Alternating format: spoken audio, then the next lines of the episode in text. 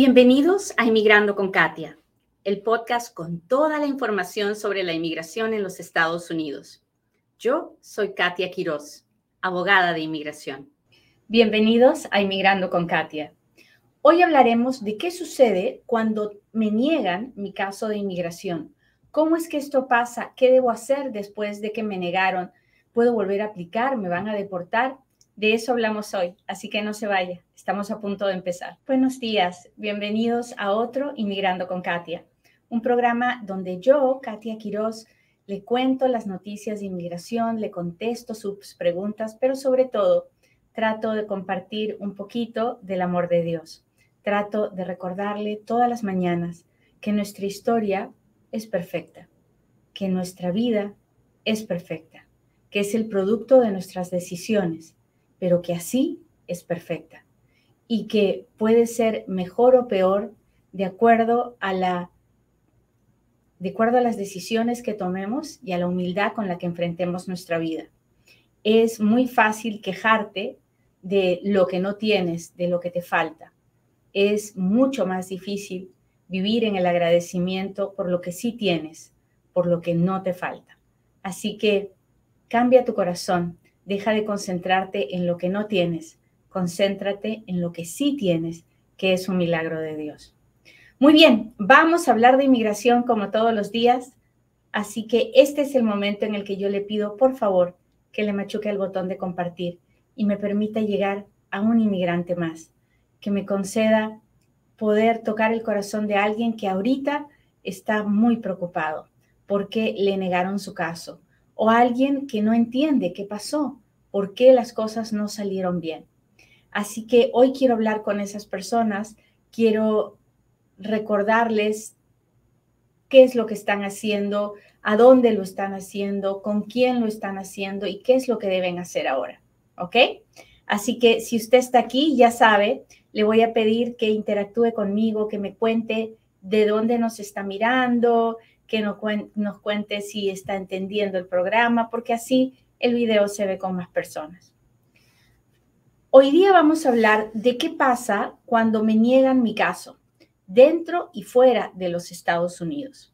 Cuando uno está dentro de los Estados Unidos, uno puede pedir muchas cosas. Puede pedir permiso de trabajo, puede pedir ajuste de estatus, puede pedir ah, DACA, TPS, puede pedir asilo, puede pedir NACARA, uh, puede pedir visa de trabajo, visa de estudiante, en fin, muchas son las visas que se pueden pedir, uh, los beneficios que se pueden pedir con la oficina de inmigración.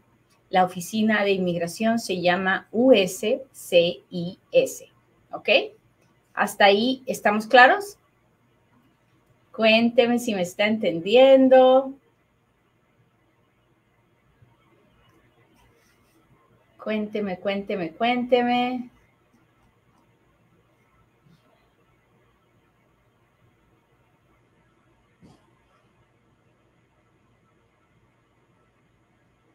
Muy bien. Gracias, gracias a todos los que me contestan.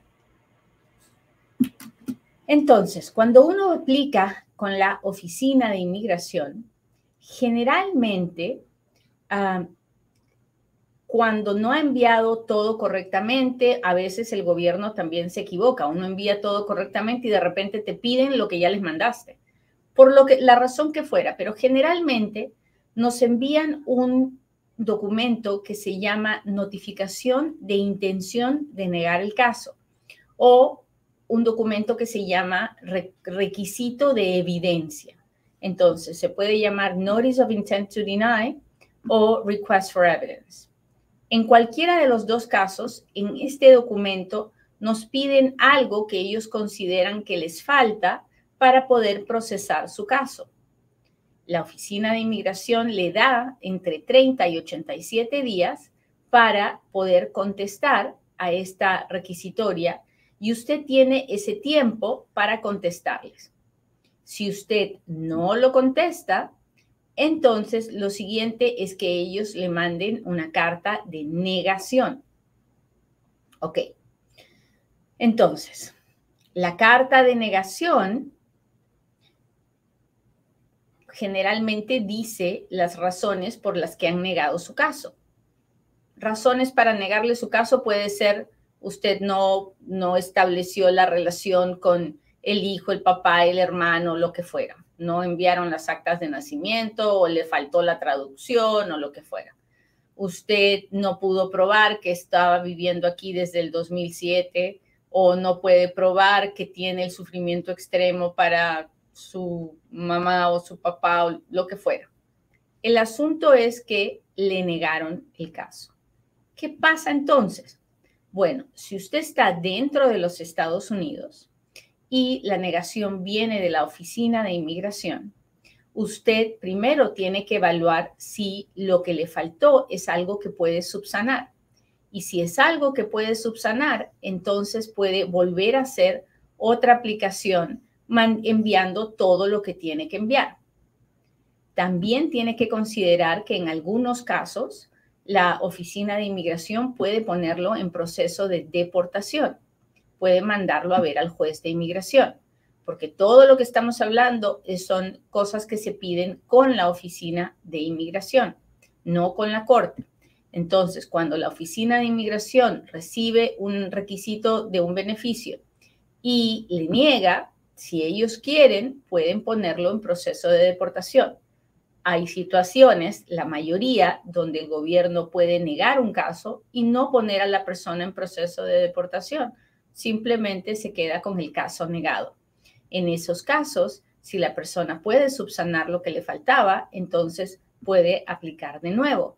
No hay un límite para las veces en que uno puede hacer una petición familiar, un perdón, una aplicación de NACARA, de TPS. Sin embargo, con TPS sucede que tenemos un periodo de re-registración que es limitado, ¿no? Generalmente 60 días.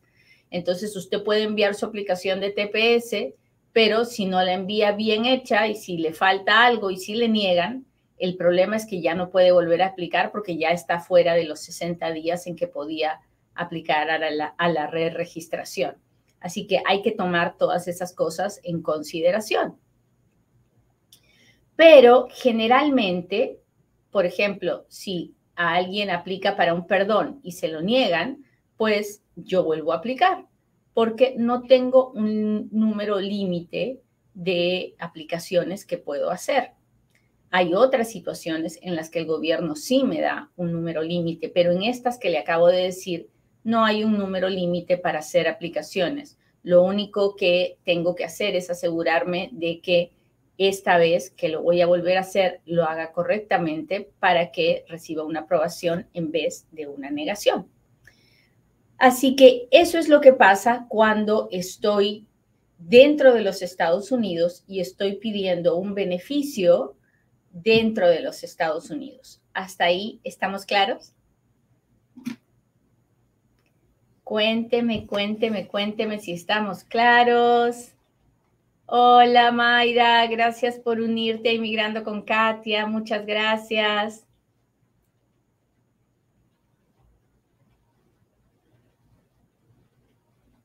Muy bien, recuerde a mi gente del TikTok que al, contesto primero a todos los que son suscriptores. Si usted es un suscriptor, por favor, haga sus preguntas, que voy a contestarlas primero. Lo mismo con mi gente de YouTube, si usted ah, lo hace dentro de un super sticker o un super chat, ah, pues los veo primero porque así está la computadora diseñada. En fin, sigamos. ¿Qué pasa cuando una persona no está dentro de los Estados Unidos, pero está fuera de los Estados Unidos y le niegan su caso? Bueno, Primero es que todo con el Departamento de Estado, que es quien, quien está a cargo de las embajadas, todo es más lento, ¿no?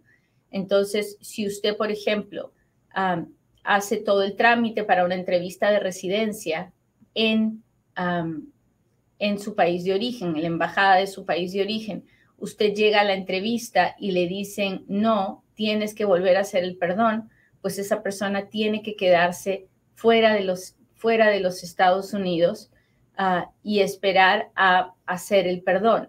Si le niegan, tiene que volver a hacer otro perdón hasta que le aprueben el perdón para que le puedan volver a dejar entrar. Hay situaciones en las que le pueden negar a alguien el caso y no hay solución. Por ejemplo, usted quiere, tiene un hijo que está pidiendo la residencia, pero resulta que usted en algún momento dijo que era ciudadana americana cuando no lo es. Eso no tiene perdón. Así que aunque haga todo el trámite, aunque el hijo lo pida, aunque usted vaya a la entrevista, no le van a dar la residencia ni le van a permitir hacer un perdón. Entonces es por eso tan importante que antes de hacer todo el gasto, que antes de hacer todo el trámite, hable usted con un abogado que entienda lo, las leyes de inmigración y que le pueda dar el mejor consejo, ¿no? Es, es realmente triste cuando a mí me llaman después de que fueron a la entrevista, porque mucha gente ah, piensa que es que el abogado es muy caro y entonces van y buscan un llena papeles, pero el llena papeles no conoce las leyes. Entonces hace todo el trámite para esta persona y la persona sale a su país de origen y cuando sale le dicen, no, no vas a volver a entrar nunca más, no hay derecho a perdón para ti. Y entonces es ahí cuando me buscan, pero ya es muy tarde, ya no puedo hacer nada por esta persona. Así que antes, antes de iniciar el trámite es cuando usted debe hablar con el abogado. Generalmente, generalmente se puede arreglar una vez que la, cuando la persona está fuera. Generalmente se puede volver a hacer el perdón, se puede volver a intentar todo. Toma tiempo, toma años, pero, pero se puede arreglar.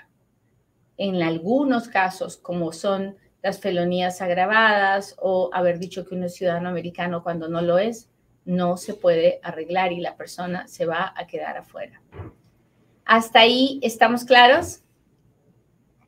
Cuénteme si me está entendiendo, cuénteme de dónde nos está mirando.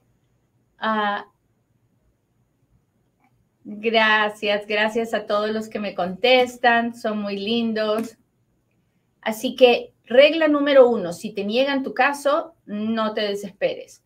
Busca un abogado que revise la carta de negación, que vea por qué fue que lo negaron, para ver si se puede subsanar, si se puede apelar la negación, si se puede hacer una moción para reabrir o reconsiderar la negación.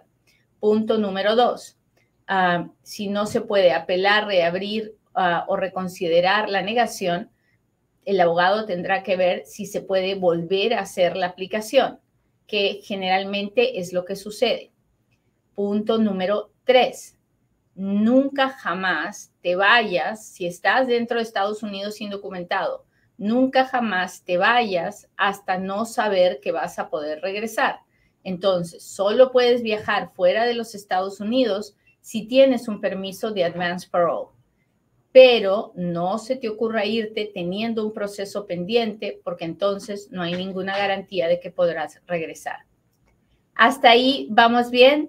Si el tema de hoy le pareció interesante, póngame un dedito, póngame un corazoncito y hágame sus preguntas, porque ahora es cuando Katia responde.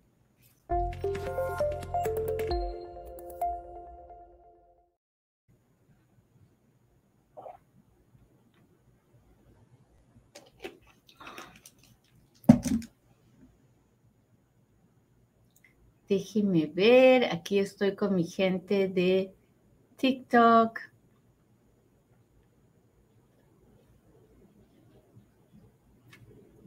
Hola Darwin, muchas gracias.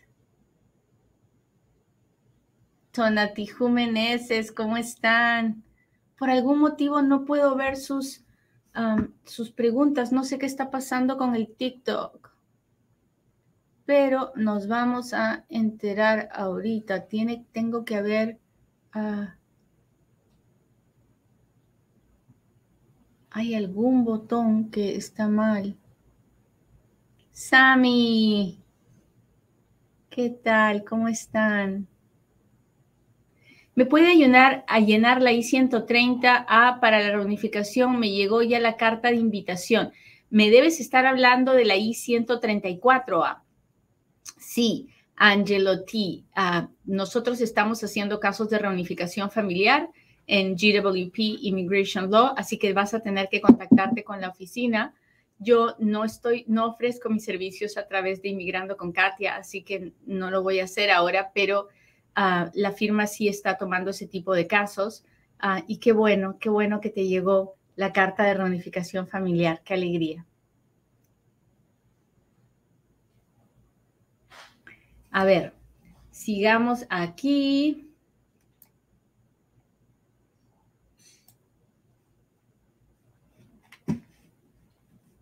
Espérenme un minutito que no puedo mover mi cursor. Ahora ya puedo. Hola Lisi, muchas gracias por estar aquí.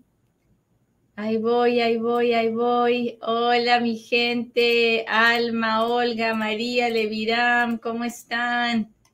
Gracias por estar aquí. Senia, Jorge. Juan Carlos dice, si pedí mi hermana y no envié pruebas a tiempo y me rechazaron el caso, ¿qué puedo hacer dos años después? Pues va a tener que volver a empezar. Si le rechazaron el caso, es momento de volver a empezar. Ah. Hola, saludos. ¿Qué se hace en esta situación? ¿En cuál situación? no, no, no veo su, la otra parte de su pregunta. A mí me negaron mi caso por fiancé hace un año y no supimos el por qué. Ah, pues Francisca, tiene que haber una carta de negación ah, donde le expliquen si no la hay y usted fue a la entrevista, probablemente es porque no creyeron que el, caso era un caso válido o porque a ustedes les faltó algún requisito. Uno de los requisitos de la visa de novio es haberse conocido en persona por lo menos una vez dentro de los dos últimos años. Si usted no, si ustedes les falta ese requisito, eh, obviamente le van a negar. Y así hay varios requisitos. Hable con un abogado.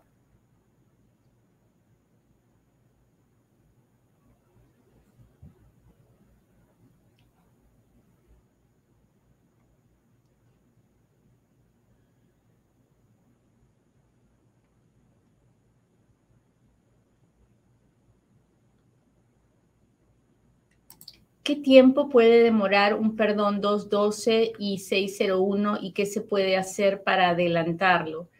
Ah, no se puede hacer nada para adelantarlo. bueno, miento. Se puede pedir que se adelante a través de una forma que se llama expedite, ah, pero se necesita una, una razón súper, súper, súper ah, dramática para que lo puedan hacer yo he intentado muchas veces hacer expedite mis perdones y me los han negado. No, no, no es algo que estén dando a la ligera. Ah, ¿Y cuánto puede demorar? Dos a tres años.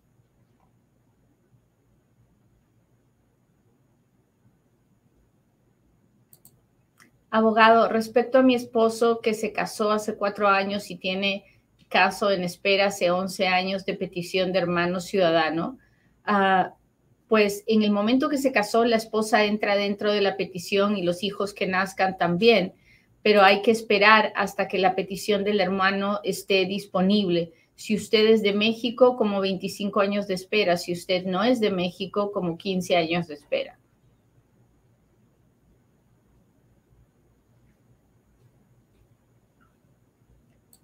Doctora, tengo una I-130 sometida en 2019 aún no aprobado. Mi hijo mayor casado entró con el parol de Nicaragua. ¿Hay alguna posibilidad de ajustar estatus? Solamente que la fecha del recibo de su petición esté en el boletín de visas. Así que mi consejo es que mire la categoría F3 para ah, el boletín de visas y cuando ahí se fije en cómo va la fecha. Si necesita más explicación, la invito a ir a mi canal en YouTube, uh, Inmigrando con Katia donde usted va a poder ver los videos del boletín de visas y va a poder entender de qué se trata.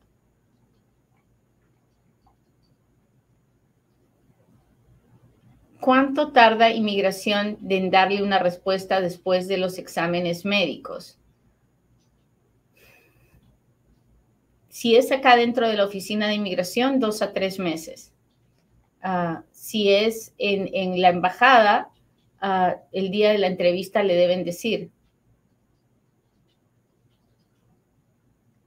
Abogada, ¿será que van a mejorar las esperas para la residencia por visa juvenil? Eso estamos tratando y el gobierno también.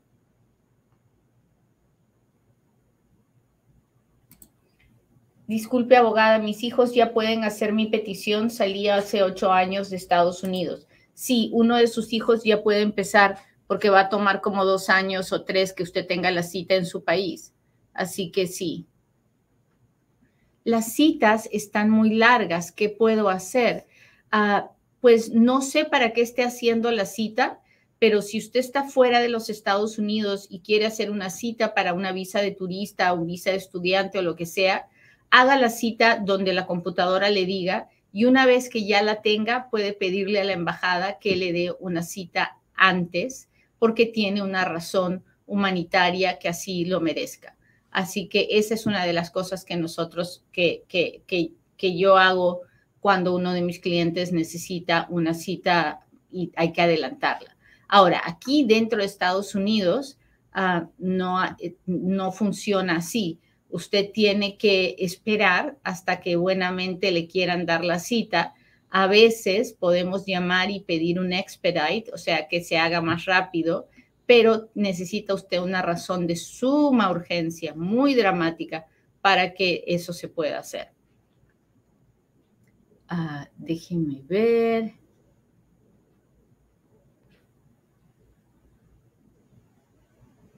Tengo un medio hermano ciudadano, él me puede peticionar, nuestros padres nunca se casaron. Sí, por supuesto, él le puede, él le puede hacer una petición. Mientras tengan un papá o una mamá en común, es todo lo que necesitan.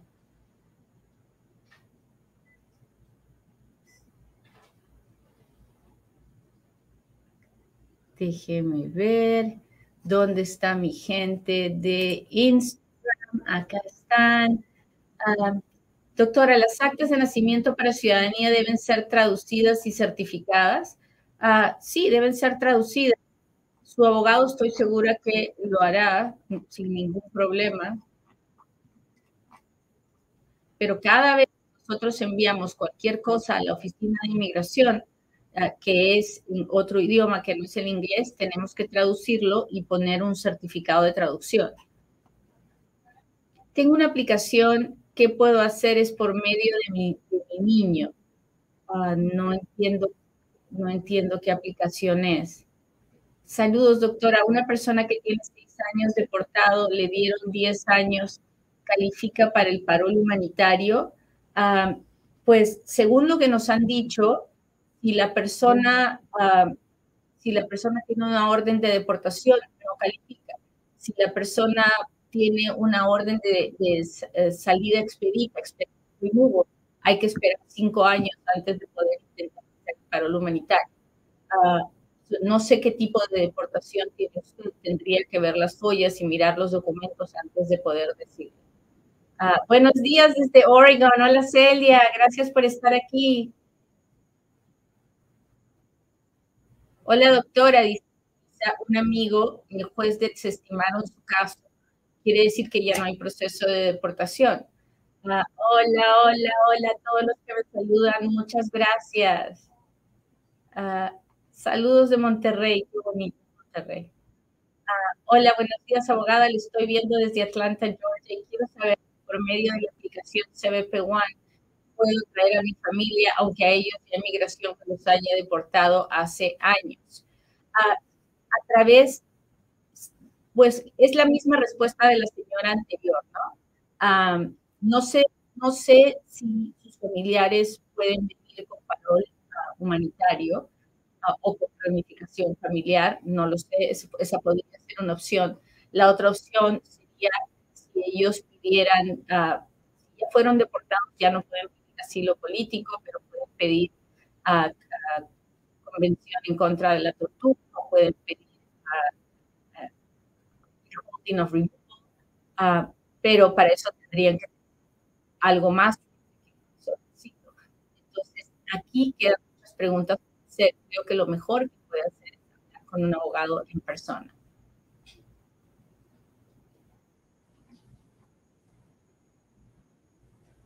Katia, soy de Colombia. Entré por la frontera con mi nieta y me devolvieron, pero hermana ciudadana me pidió, estuve dos meses presa, ¿puedo entrar como reunificación familiar? Ah, no lo sé.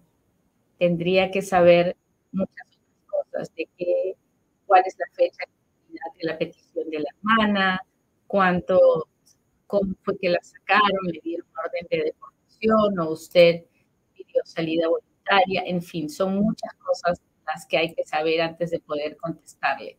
Mi consejo es que primero busque los documentos de todo lo que pasó cuando usted estuvo detenida, si es que no los tiene. Para eso tiene que hacer una folla. Así que llame al FOIA Center, haga una folla de la patrulla fronteriza, del FBI, de la corte, si es que vio un juez. Eso, eso es indispensable para que cualquier abogado le pueda decir si puede, va a poder hacer o no la reunificación familiar. Ah, y para eso tiene que llamar a Liliana o Antoinette al 702-737-7717. Déjeme ver. Cree que pidan la I-212 deportada en frontera en el 2000. No lo sé, tendría que mirar los papeles de cómo fue esa deportación. Si fue un retorno voluntario, no, no te pedirán 212. Si fue una expedited removal, si fue una deportación de las serias, entonces sí te pedirán la 212. Si te deportó un juez, entonces, y te dio salida voluntaria y te fuiste y no volviste, entonces no te pedirán 212. So, todo depende de qué documentos fueron los que usaron para procesarte. Abogada, mi abogado solo metió la I-360, estoy casada con ciudadano, ¿puedo meter el ajuste de estatus? Pues yo seguiría el consejo del abogado. Hay muchos casos en los que yo puedo someter la 360 con la aplicación de ajuste de estatus, pero hay casos en los que no es una buena idea, porque ya sea que el caso es débil o porque la persona tiene algo en su récord o por una infinidad de razones en las que prefiero que la persona tenga la, I, la I360 aprobada en las manos antes de intentar hacer el ajuste de estatus. Así que yo seguiría la indicación del abogado. Por alguna razón, él ha hecho solamente la I360 no es que en todos los casos uno puede meter las, dos juntas. Hay que tener cuidado con eso. ¿Ok? Ah, déjeme ver aquí. Déjeme ver si tengo preguntas de los suscriptores. Ah, ¿Una persona con parol de reunificación familiar puede salir y entrar al país de forma continua? No, cuando una persona entra con parol de reunificación familiar, para salir tiene que pedir permiso de salir. Y ese permiso demora como siete meses ah, y, probablemente, y es por un tiempo limitado. Así que no, no es algo que si usted lo tiene, ah, si usted lo tiene, puede entrar y salir como Pedro por su casa. No, no puede tengo un medio hermano ciudadano, ¿puedo peticionarme? ¿Puedo aplicar al parol de reunificación? No funciona así, Carlos. Mire, su, su hermano puede hacer una petición por usted. Esa petición se demora entre 8 y 10 años en aprobarse. Cuando la petición esté aprobada, recién le mandarán la carta de que es elegible para la reunificación familiar. Entonces, hoy en día están recibiendo esas cartas las que, personas que fueron pedidas hace muchos años. Ah, así que hay que tener eso claro. Alicia dice, sin regresar a la embajada de mi país, pero no veo la primera parte de su pregunta, Ali. Déjeme ver.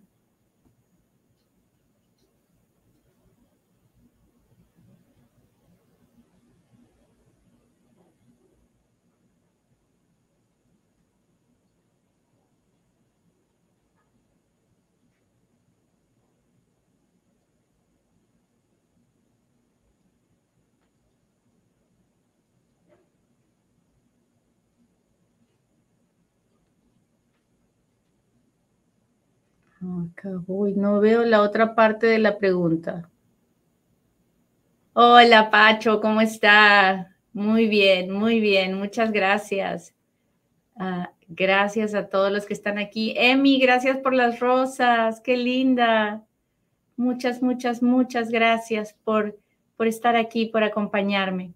Bueno, muchachos, gracias por estar aquí. Espero que hoy sea un buen día para cada uno de ustedes, que puedan enfrentar este día con ganas, con las ganas que nos tiene que dar eh, la presencia de Dios en nuestra alma, porque no estamos solos, estamos bien acompañados. Ah, hay que esperar en Dios. Muy bien, entonces, Ali, voy a tratar de contestarle por escrito y nos vemos pronto. Muchas gracias. Bye.